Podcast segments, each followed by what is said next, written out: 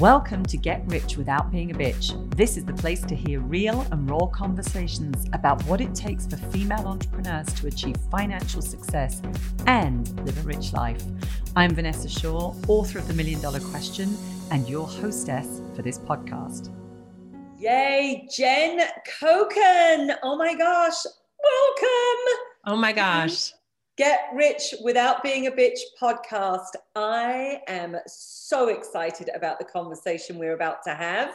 Um, it was getting pretty exciting before we even turned this on, and we were chatting about lots and lots of different tangents that we could be going in our conversation today. But by way of introduction, um, so that our audience knows, I just want to let them have like the really high level on you, and then we're going to dive into really, really fantastic content. You are a peak performance coach, speaker, author, and expert on the subject of imposter syndrome. And you primarily work with C suite women, executive women, helping them right navigate this whole kind of quagmire of imposter syndrome. So let's just dive in right there. And what is it, Jen? Like, well, I've heard this term. I know I've suffered with it. A lot of the women I work with. What is imposter syndrome and why is it important?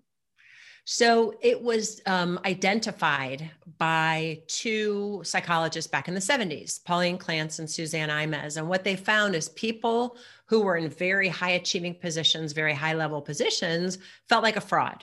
They didn't think their, their skills had gotten them there. They actually thought they got there by luck. And what's so interesting for me is that people like Maya Angelou, you know, when she was writing her mm-hmm. 12th book, she thought someone was going to be knocking at the door saying, no, no, no, we were kidding. We don't want you to write any more books. Albert Einstein thought of himself as an involuntary swindler.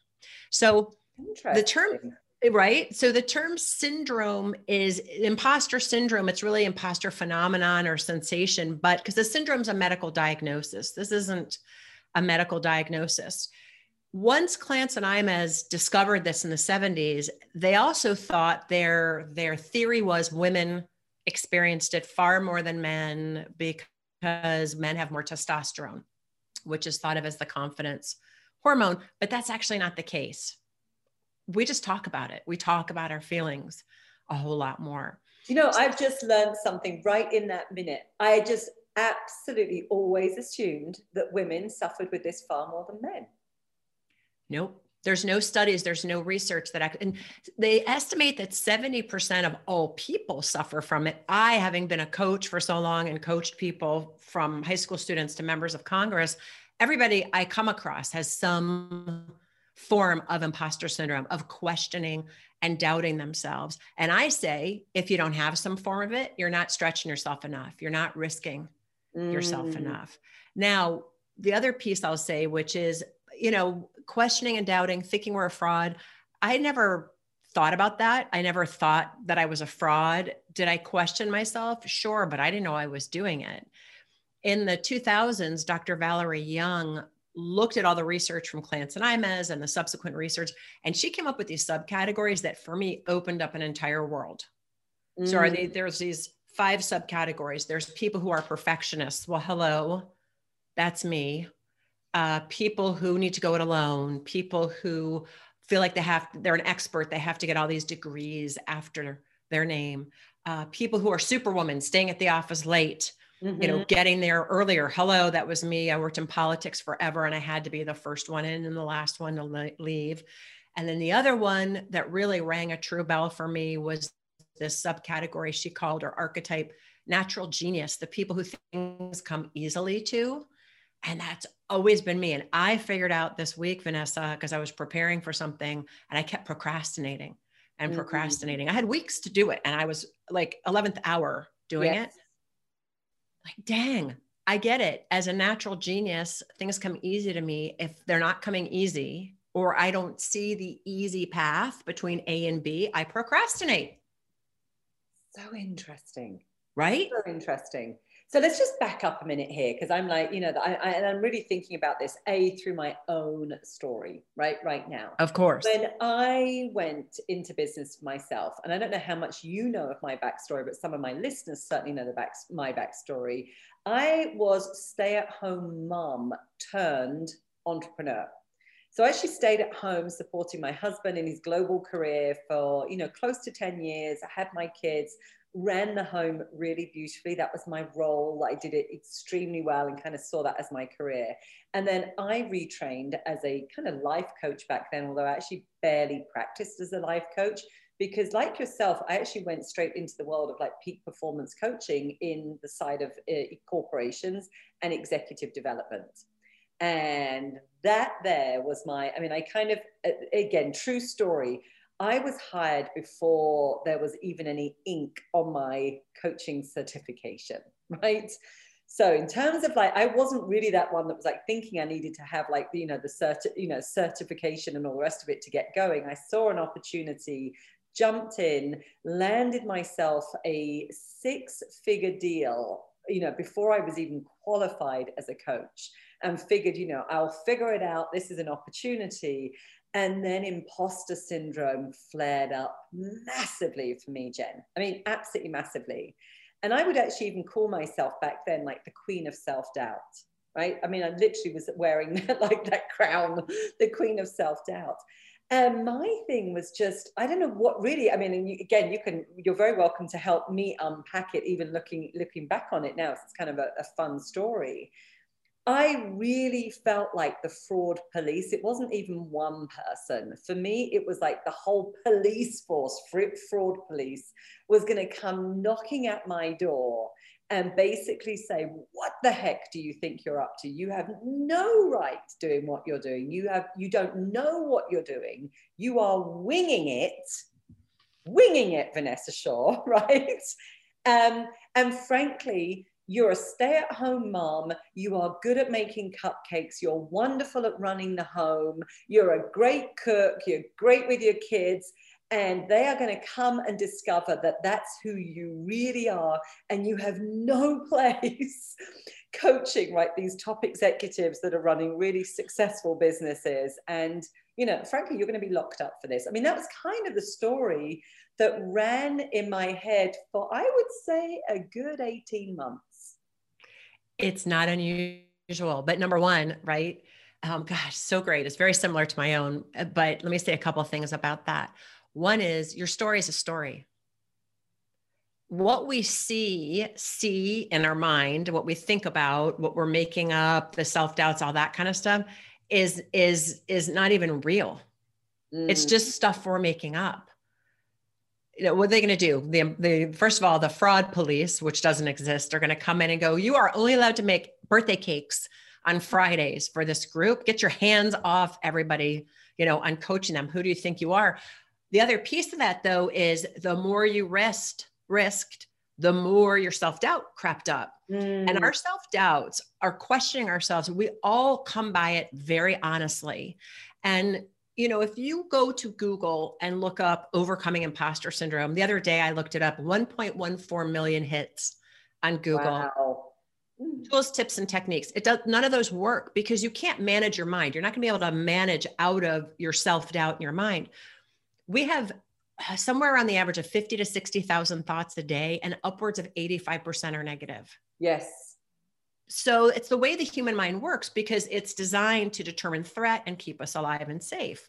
So, on one hand, imposter syndrome is a way to give you an avenue into what the mind games are and the chatter in your head is telling you. And each of us has a little bit of a flavor. So, if I was coaching you, one of the things I would say to you would be Vanessa, do you remember a time when you were a child that you wanted to embark on something new, some big journey? And were either told no by your parents or you epically failed. You have any memory of that? It's interesting. Um, gosh, gosh, gosh, gosh, gosh. Hmm. It's interesting because there's nothing that nothing that massively springs to mind. Right. And it doesn't, that's the key thing. So when I work with clients, I'm getting them back to that originating story. It doesn't have to be some dramatic or traumatic incident and you i mean i'm putting you on the spot usually Yeah. what i do is i take people through a guided meditation so they can also feel where that imposter syndrome shows up in their body because sometimes we can't get back to a memory we just Mhm. notice we start uh, c- caving into ourselves it's almost like protection mode Mm. and you could use that as a clue that you're dealing with imposter syndrome. Be like, okay, deep breath, shoulders back. I'm going to show up as powerful. Now, what I do isn't positive vibes or mantras because, again, that stuff doesn't work. We really get to the source of something and unlock the brain pattern where you put it together. So, for example, I had a client who, when she was nine, she was a straight A student. I was like, okay, a nine, you're in fourth grade. Gotcha. She came home with a C in math Mm. you know, long division she couldn't get, who knows. And she so all A's, the one C, first time she shows this the report card to her father, who's in the military. She was a military brat and traveled all around living on military basis as a child. And her dad was very stern and said, What what's up with the C? Well, dad, it's, it's average. Give me 1500 words on average. And Oh my what Lord. I right like that moment and he probably didn't even say it that way that's the way as a fifty-five year old woman she Yes. she heard it and and in that moment what she realized is she was like i'm never going to get it wrong again. I'm going to have to get it right because i don't want to feel that embarrassment and that shame. And then we telescoped out to her current life where that perfectionism has propelled her to the c suite so our so our, our imposter syndrome can be our superpower Mm. used for good and not for evil. And the evil is definitely directed toward us Yeah, you've got me thinking about this now because I, you know, and, and again, it's it is interesting because I'm not sure that there was necessarily that one particular incident, but I think there was probably a flavor of like little stories, right, that were going on. And I certainly had this. I certainly had a story. Well, it wasn't a story; it was an experience of when I would declare what I wanted growing up, kind of, you know, really, I was, you know, I was definitely passionate. I was aware of my desires. I was very aware of my emotions it was that sense of being shut down, right? Um, so that I definitely remember, and it's something I've had to do work around, like sort of like you know, you know, no, Vanessa, that's not right, or it's not right to feel that way, or be careful about you know really wanting to go for things because you'll set yourself up for disappointment. That was definitely a story. And so I think I think for me, as, as you're saying this, and I think back to that experience, I almost feel like it was that playing out at a different level, right? Once I got that contract, it was like, well, you've gone for what you've wanted. You you said you wanted, right? You wanted to train as a coach. You were you you know transitioning out of the stay-at-home mom, you know, being a coach, setting up my own business. I was very excited about that. I was very passionate about the work, still am today.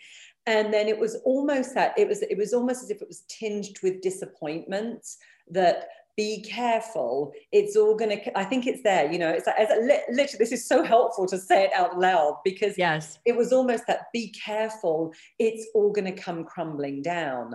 And the version of it coming crumbling down was well frankly they're going to discover that you're not good enough right? And that you should be baking cupcakes at home and actually not coaching the c suite and all these top executives Right. Now, let me ask you something. I love that you got to this. So, this whole notion of being careful, if you just breathe for a minute into your body, where do you feel that? Be careful.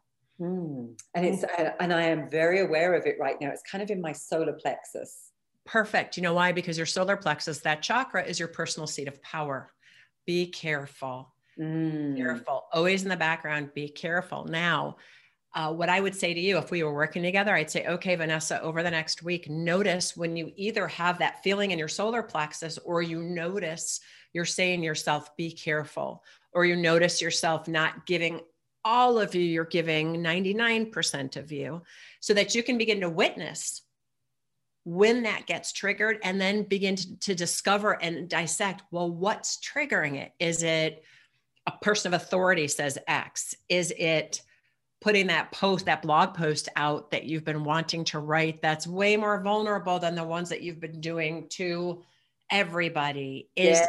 you know, you're in a meeting and you speak up. Now, this, you know, now nobody's in meetings, but you speak up and nobody pays attention. Then a guy says what you just said, and everyone's like, "Oh my God, he's amazing! He's brilliant." yes, yes. You know, well, be careful. Don't speak up anymore. So I'd have you unpack that. And then we look at, well, how do you want, if you, if you were done being careful, because look, being careful is your superpower. Look where you are today. Mm. Look at what you've accomplished today. Look at the good, look at the lives you've transformed, all inside of undistinguished being careful. Mm. Yeah. And when you take that away, if you weren't busy being careful, consciously or unconsciously, how do you want to show up that maybe you've never even thought about before or never let yourself show up as a leader, as a coach? Oh, good. So a couple of things that are coming up because I, you know, and I personally, I was fascinated, which is one of the reasons I wanted to have this conversation with you today for our podcast listeners, because the truth is, is I ended up doing a lot of work around this for myself, right back then. And we're, we're talking, you know, this was, we're talking, gosh, 15, 16 years ago. And there was something that you said earlier, which I think is, you know, about turning it into a, a superpower because the reality is i had enough kind of insight to know that it wasn't all bad. Now it it was very present. I'm not for one minute saying it was not. I mean this kind of my, my imposter i ended up drawing my imposter. I ended up he was like a little cartoon character. He was called Freddy the Fraud. I gave him a name. He actually looked like a little, you know, the Mario Kart, like um, yeah, the kids, my, my son would play with whatever it was, the Nintendo Mario. I was like, oh, that's interesting. Freddy the Fraud looks just like Mario with like a big moustache. And, and it was as almost as if he was like an ankle biter. And he was like this tiny, tiny little thing, being that would creep up, as you say, at trigger moments, right? And back then, a lot of my trigger moments were powerful, very confident, borderline arrogant, let's say, um, male executives. So here, right, it was like now I'm in that, you know, the container where I've got to work through these things. And for me, part of the, as you say, the be careful, which was the good side of it, it was like that's some wisdom that's come actually coming to me, right? It's like, be careful, let's listen to this. And at the time, the reality was, Jen, I actually wasn't, it definitely a natural gift for me, coaching, right? And I own it as a natural gift today. Back then, I was in the questioning. So, as you said about like the natural gift and the procrastination and everything, it's like, wow, that rings true. But I was also using that to skill up. It was the be careful. I was learning more, but learning more in a very strategic way. So I was actually doing a lot of research right into core subjects. I was learning about strategy. I was learning about peak performance. It got me into the world of leading teams and like really good things through that be careful yeah so that was you know the kind of wisdom of it um and certainly again now with the oh my gosh like it's so wonderful when you've got like 16 years right to to fast forward and look back on these things, when you say, What's that version of me that now shows up? She's just so much bolder. I mean, so that the, the care is kind of there at the center of it, but you know, I'll cut through stuff now so much quicker and dare to say things and frankly not particularly be bothered by, you know, not the consequence. It's not that I sort of, you know, want to become rude or anything like that. But again, it's just showing up in such a different way. Um, and I love that you said, and I'd love for you to expand upon that, you know, in your work, using imposter syndrome as a superpower. Because I, I did do a lot of work. Had I known, had I had you in my corner back then to say, like, we're using this as a superpower, oh my gosh, that would have yeah. shaved up shaved off a lot of time and a lot of suffering. Absolutely. Well what i hear when you're speaking about how you're showing up now i hear bold authentic and caring. Right. Right? Mm-hmm. that is who you are. You are bold authentic and caring. Absolutely without a doubt. Anybody listening to this podcast anybody who's ever interacted with you anybody who's watched you on anything bold authentic and caring. You'd have to put it into your own words. But with my client, so what how um, imposter syndrome played out with her with her perfectionism is she not only did she want to be perfect for fear of being embarrassed, everything everybody else had to be perfect too. Now she was a uh, COO and a CFO, and so this perfectionism when you're coming in numbers on a company when you're looking at ROI, you want to be a perfectionist because mm-hmm. the numbers don't lie. If yeah. you get wrong on what your KPIs are, what the ROI is, you could wind up nixing some segment of the company that actually is making the company a lot of money, but you didn't put enough care into looking at the numbers. So here she is, the COO of a of a big trade association 55 years old, but an upset nine year old is running the company. Mm. And so, what she could also see was that perfectionist tendency she expected out of everybody else, including people who reported to her. They could never do anything right. And she was, she loved her job. She'd been there 26 years. She had her boss for 15 years. The two of them used to get along like peanut butter and jelly, and she couldn't stand them she used to love her job. She hated going there every day and was ready to leave. Mm-hmm. Because part of that perfectionism is she took everything personally. If things weren't perfect, she took it and internalized it right. as personal to her. And so when we identified, and this was in one session, we identified that brain pattern and unlocked it. And she could see the whole world of trying to get everything right. And in this, and then she goes out to observe. And in the second session, we identify those triggers we had a conversation about well, what would that look like if you weren't a perfectionist, if you weren't taking things personally. And she said, you know, she said, I want to be caring. I want to be empathetic, but I can see something else that would really serve me is just being curious. Mm. Instead of taking it personally, I could say, and this is the practice that we put together I'm curious. How come you didn't finish that report? I thought after we met, you, I asked you if you had questions. You said you didn't and you understood it. I'm just curious, what do you think went wrong rather than why didn't you do this? You're, you're making more work for me, etc. And that is a practice she puts into today. So as I was working with her, we would look at places she could practice i'm curious we would role play conversations well she is now ecstatic in her job the same job she's fallen back in love with it she's fallen back in love with her people and oddly enough her boss went off to to another association. And we really looked at whether she wanted to apply for the CEO position. And in her heart of hearts, she didn't. She liked being, and we looked again to see if imposter syndrome was fitting mm-hmm. in there. But what truly spoke to her in her soul was being in that COO, CFO role. And so that's how we turned it into her superpower. She became curious. She was Perfect. empathetic. Yeah. And what I always teach people if you assume that this is a line, everything below the line is imposter syndrome and reaction. Mm and everything above the line is up for creation. So the yeah. moment we we observe that, be careful. Wait a minute. Okay, am I choosing powerfully to be careful and study everything, and really gather that information, or am I still in reaction mode and am reducing the risk and stepping back? Can I be bold, authentic, and caring right now? Can I be curious, caring, and empathetic right now? So that's and it's really about practicing practice practice practice you know the when i work with people in imposter syndrome what we're doing and what we did with you is really unlock a new neural pathway. Yes.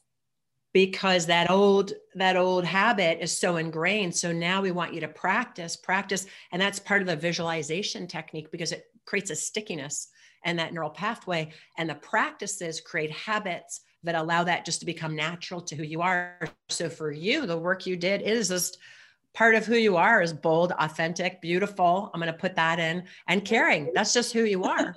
You're welcome. It's, thank you. No, it, and again, it's so good. I mean, again, such a great conversation. This is something that honestly should be taught. I mean, so much earlier on. As I say, yes, I was able to work through that level of it um, it, there was a lot of anguish at the time, a lot of discomfort, and of course, you know, you you figure things out. But I feel like, wow, why aren't we taught this stuff in school, Jen? I mean, we should be like so much earlier on, and especially right as you say, this this is something that affects people that are achieving, right? Because again, it's back to if we're not striving to get outside of our comfort zone and go go for those stretch goals well, imposter syndrome's not likely to show up. Right? That's again, and it's one place of keeping it all in its corner, but you start to stretch and be bolder, um, and then it starts to show up. Yeah, absolutely. You know, I always joke and say, I joke about this, it's not really real, but left up to my own devices, I would lie on the couch watching romantic comedies in my fuzzy slippers, eating chocolate covered cherries or eating some kind of chocolate and drinking a good Chardonnay. Imposter syndrome is not going to find me if that's all I'm doing with my life. Right. that sounds quite good, though. By the way, it does, right? once, once in a while, that'd be good. So I am curious. I'm going to I'm going to turn the tables on you now because yeah. I'm very curious. How was imposter syndrome showing up for you? Oh my God. This is how I got into this whole, this is how I became an expert. So I was a coach for an international personal growth and development company for 16 years. And at the same time, I was in politics and working on getting other people elected and passing legislation, yada, yada, yada. Um, around 2016, when I went into business for myself and wanted to be a coach, and I was no longer coaching for this company, I saw what other people were doing, and none of it seemed to make sense to me in terms of how they were coaching people. That everyone's like, "Hey, I can tell you how to get you know high ticket paying people, and you should do Facebook ads." I'm like, that is nonsense. So as I was trying to figure out my own lane of how I wanted to coach people, the other piece that was there for me was I was no longer representing this well-known company. Mm. What do I have to say? is what I'm saying going to make a difference? How do I think about something? Is anyone going to listen? And I spent a lot of years throwing spaghetti on the wall and trying to figure mm-hmm. stuff out and doubting myself. And around 2000, I mean, like three years, around 2019 is when I realized oh, it's imposter syndrome. Well, I know what it was. 2019, I said, I'm going to take on, all right, I know what I have to say. I'm going to be a tall poppy. I'm going to stick my neck out. I'm going to be heard. And my head got lopped off time and again. I took yeah. on a big corporate client and got sucked into a toxic environment and spent the year like in bed. I mean, I was out working, I was traveling every month, but when I was home, I was cuddled under the covers, crying, annoyed, really unhappy. Finally 2020 comes along of all times and i'm like oh my god okay let me let me sort this out with one of my coaches. And i realized i was six years old. I liked the same boy as my best friend michelle. We liked keith. And we decided at six what we ought to do in michigan in the winter is chase him around the playground in the snow and push him down on a snowbank and see who he liked by puckering up and see who he would kiss. Oh my and gosh. He, I know where we're going with this. I know exactly. You didn't get kissed. I didn't get kissed. He kissed Michelle and not me. And I looked at Michelle, who was this tiny little pipsqueak of a blonde haired, blue eyed thing with a pert nose. And I'm five foot 10 with black hair and black eyes and, you know, big nose Jewish kid, twice the size of everyone else. And I didn't get kissed. I didn't get kissed.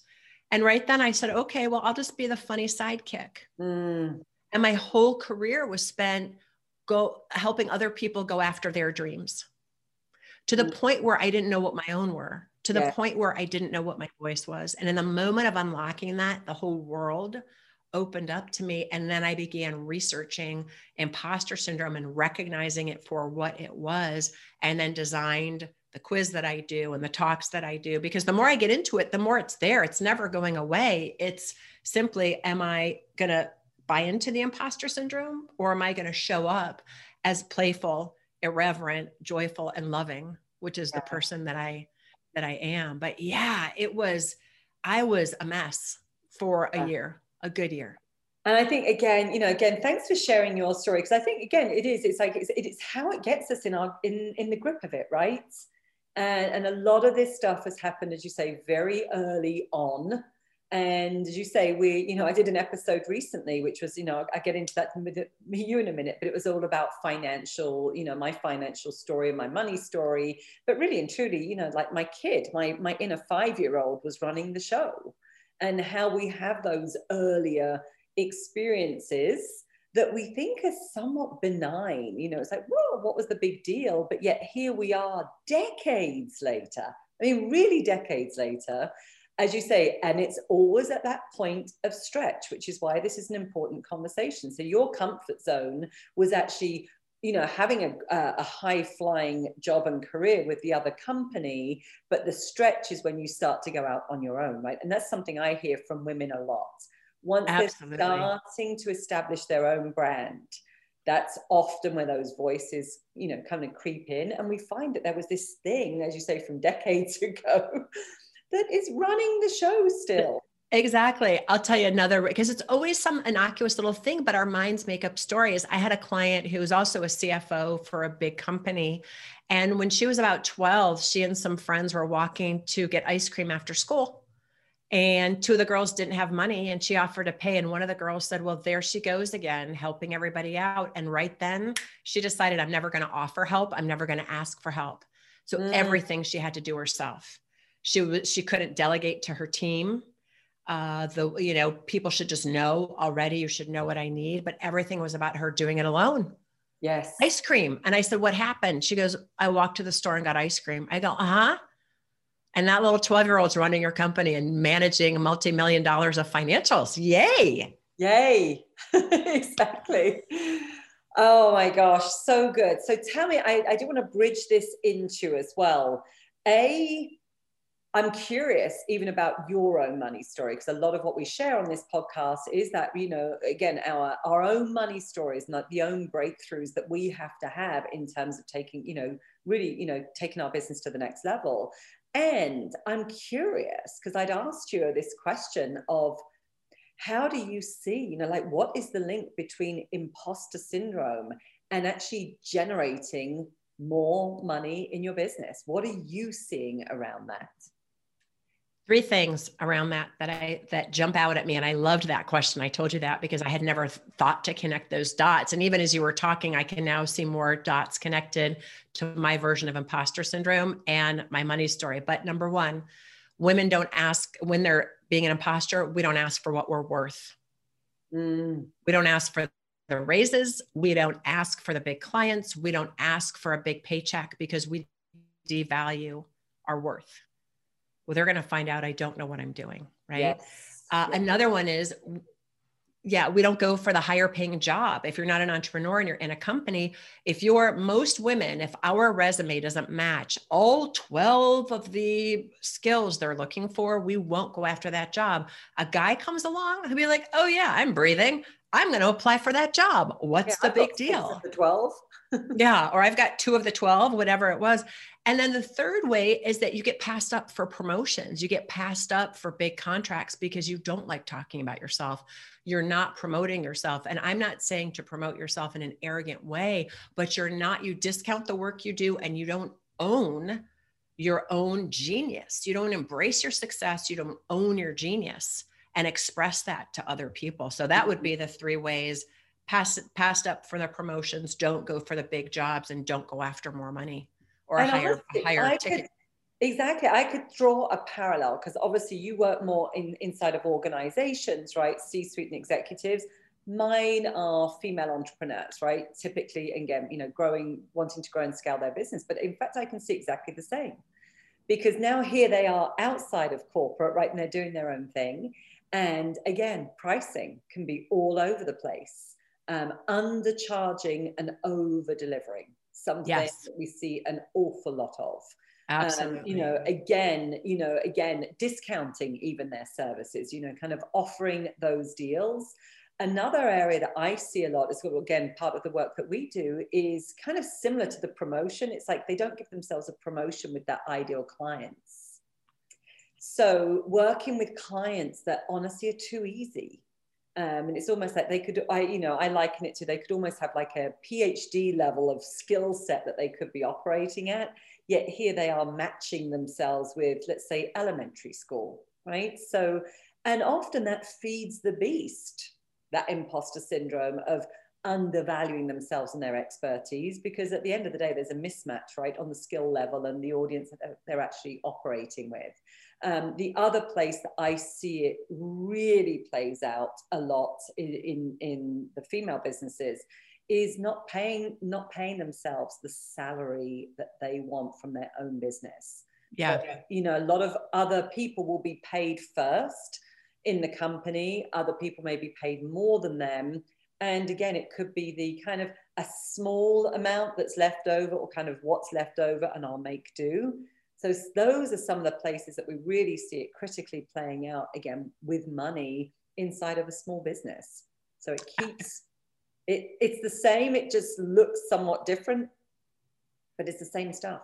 Yeah, that's it's. I love what you're saying for a couple of reasons. One is one of my clients is actually one of those very people per, people who was paying everybody else, and then she didn't take her bonus because I just shouldn't do that. I'm the owner, you know, and I'm working with mm. her on that. And then I also remember being part of a roundtable um, of eight figure business owners and just listening to them to gain as much knowledge as I could. And one of the things they said was how we, we didn't, we're not doing anything different than we did when we were six figures or seven figures. We just charge more. Mm. But that has to be what you work with people on, has to be a shift in mindset to relax, to receive, to allow for the reception, the receptivity of not what you're owed, but what you're worth. Yeah, and what your services are truly worth as well, right? That's one of the things I always try to work with dis untangling. Let's not get this so tied up in self-worth because at the end of the day, we're it's infinite what we are worth, right? Yes. But if we can really start to look at what the services are really worth, and especially when we translate those into the results that we get for our clients and the knock-on effect, we start to see, oh, yes, you're quite right, Vanessa. I'm seriously undercharging. Yes. A quick uh, I've got another question I want to ask you, and we're going to get into a couple of rapid fire just to kind of end this. I could go on forever today, Jen. It's such a really juicy, juicy, important conversation. Your own money story growing up. Oh, let's go there. Okay, easy. It was scarce. That was my perception. It was scarce. So, middle, definitely middle class. And I have a couple of very specific memories because my parents divorced when I was young. My mom was a school teacher, couldn't couldn't keep raising us in the house on her salary and went to work for the government. But there was a moment sitting at the kitchen table, dining room table. She was very quiet. I was eating dinner. My brother had left. What's going on? And she just bursts into tears. She goes, I don't know how we're going to pay the lights. I don't know how we're going to pay all this stuff. I guess I have to put it on a credit card. And I looked at her and said, I'm the kid. I mean, I'm the one who asked, but I'm the kid. Why are you unburdening yourself on me? Mm. You know? So my mother was very good at saving, very good at being frugal, which resulted in her being able to take us all on family vacations. And when she retired, she had a good amount of savings to be able to retire on. Now you would think that would have passed to me, but no, how I related to that was if I got it, I spend it. Because I want to spend on what I want when I want it. Yes. And so now, you know, as the owner of a company, I have to look at okay, what's going into retirement, what's going into the you know savings to be able to pay my uh, taxes, what do I have in liquid, what's what are all my investments, how am I planning three years, five years, ten years out for growth, and what resources do I need to get there? Which is a very different mindset. And I also shared with you there was one of the questions. Well, you'll probably ask it, so I'll wait. But yeah, I've had to shift my mindset continuously around and this. you also shared something around you know the perception of rich people growing up. That's the one. It's like what was that about? They are mean and they are grifters. And how come they they did not come by their money honestly. When my family moved from Michigan to Ohio Michigan it was Kalamazoo. My brother you know I used to, was a tomboy wore Toughskins jeans which are like double sided knees so that I could stop ripping my jeans because I would fall right so much. And then we moved from this very you know middle class neighborhood to an up. My dad got a promotion. We moved to this upper middle class neighborhood. And I'm Jewish. When I lived in Kalamazoo, my brother and I were the only two Jews in the school, and we moved to this upper middle class Jewish neighborhood. And the thing that struck me was none of the kids played outside. None of them played on their bikes. None of them played with each other. They used, it was when the first video games came out. And what they were judged by was, you know, do you have your Jordache jeans on? Which I had Toughskins mm-hmm. on. Yes. Your video games. And my parents were not ones to lavish us with a lot of gifts. You had to, you know, you got an allowance and you did chores.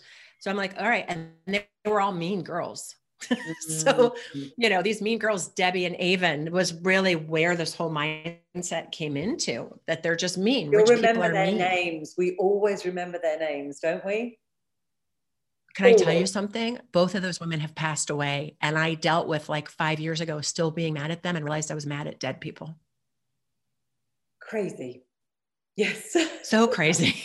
I know it's so crazy, but that, I again, even as you said that, I can think of uh, there was one. I won't say the name actually on the podcast, but again, my nemesis as well. That was that kind of one one person in my side growing up. But isn't it interesting how oftentimes yeah. there is this story, um, and certainly there was that was part of my backstory as well around money was it was something mysterious, right? And that they they came across money by some kind of shady means um, and for me, that really meant, you know, if I wanted more money, then I wasn't going to be a good person. And that was something that I've had to do a lot of work over the years. And again, helping our clients with that. It's that you don't, you know, being rich doesn't mean to, you know, again, the, the story of this podcast, right? You can be rich, you don't have to be a bitch, especially in business, to, right. to really get ahead. Uh, but a couple of just quick fire questions to end this amazing conversation. I'm curious, what does being rich today mean for you? Oh, it's rich in time, rich in friends, rich in love.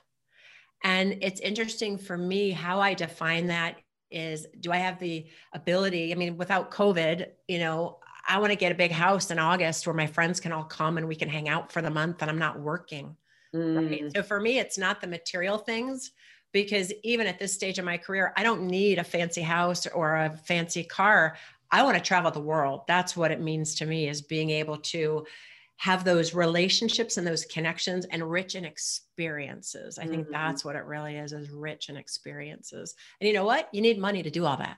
But you do. Exactly exactly it might not be the materialistic you know just say you know fancy car shoes bling whatever it is but again those things they still need some sort of funding and, and i want to fly first class when i fly around the world so you definitely need some money for that yes i haven't been on a plane now for almost a year i think we're coming up for a year and i have Me to too. say the thought of us well being in a cramped capsule going over the ocean is definitely I'm you know rate, wanting to raise my personal standards around that as well. So I'm totally with you on that one best $100 you've spent recently or invested, if you like, and what is it?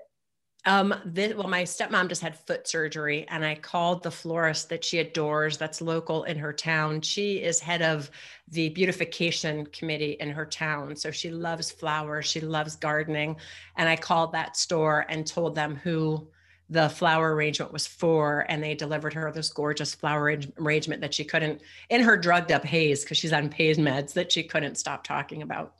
Oh i love that. So you really paid it forwards and somebody else was just enjoying that as well. And i love as you can see here in the background one of my gifts to myself is fresh flowers every single week and i love gifting fresh flowers as yes, well. Yes, I know you do.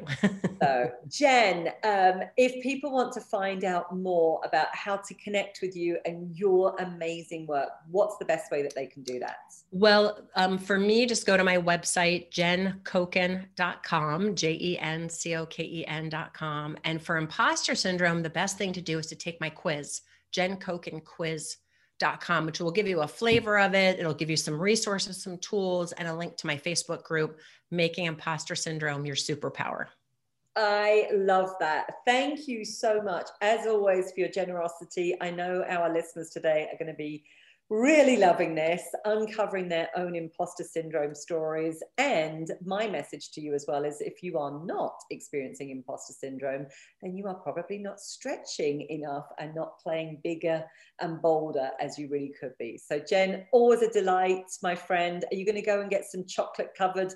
cherries and a glass of chardonnay and some comfy clothes and go and hit the couch now at some point i got to take the little four-legged beasts to the vet and wrestle them into their carrier cages. So as soon as i'm done with that yes i'm going to cook myself a nice meal. I already have it planned out in my head with my new air fryer. So there we go. Well enjoy and thank you as always. It's just well, thank you so much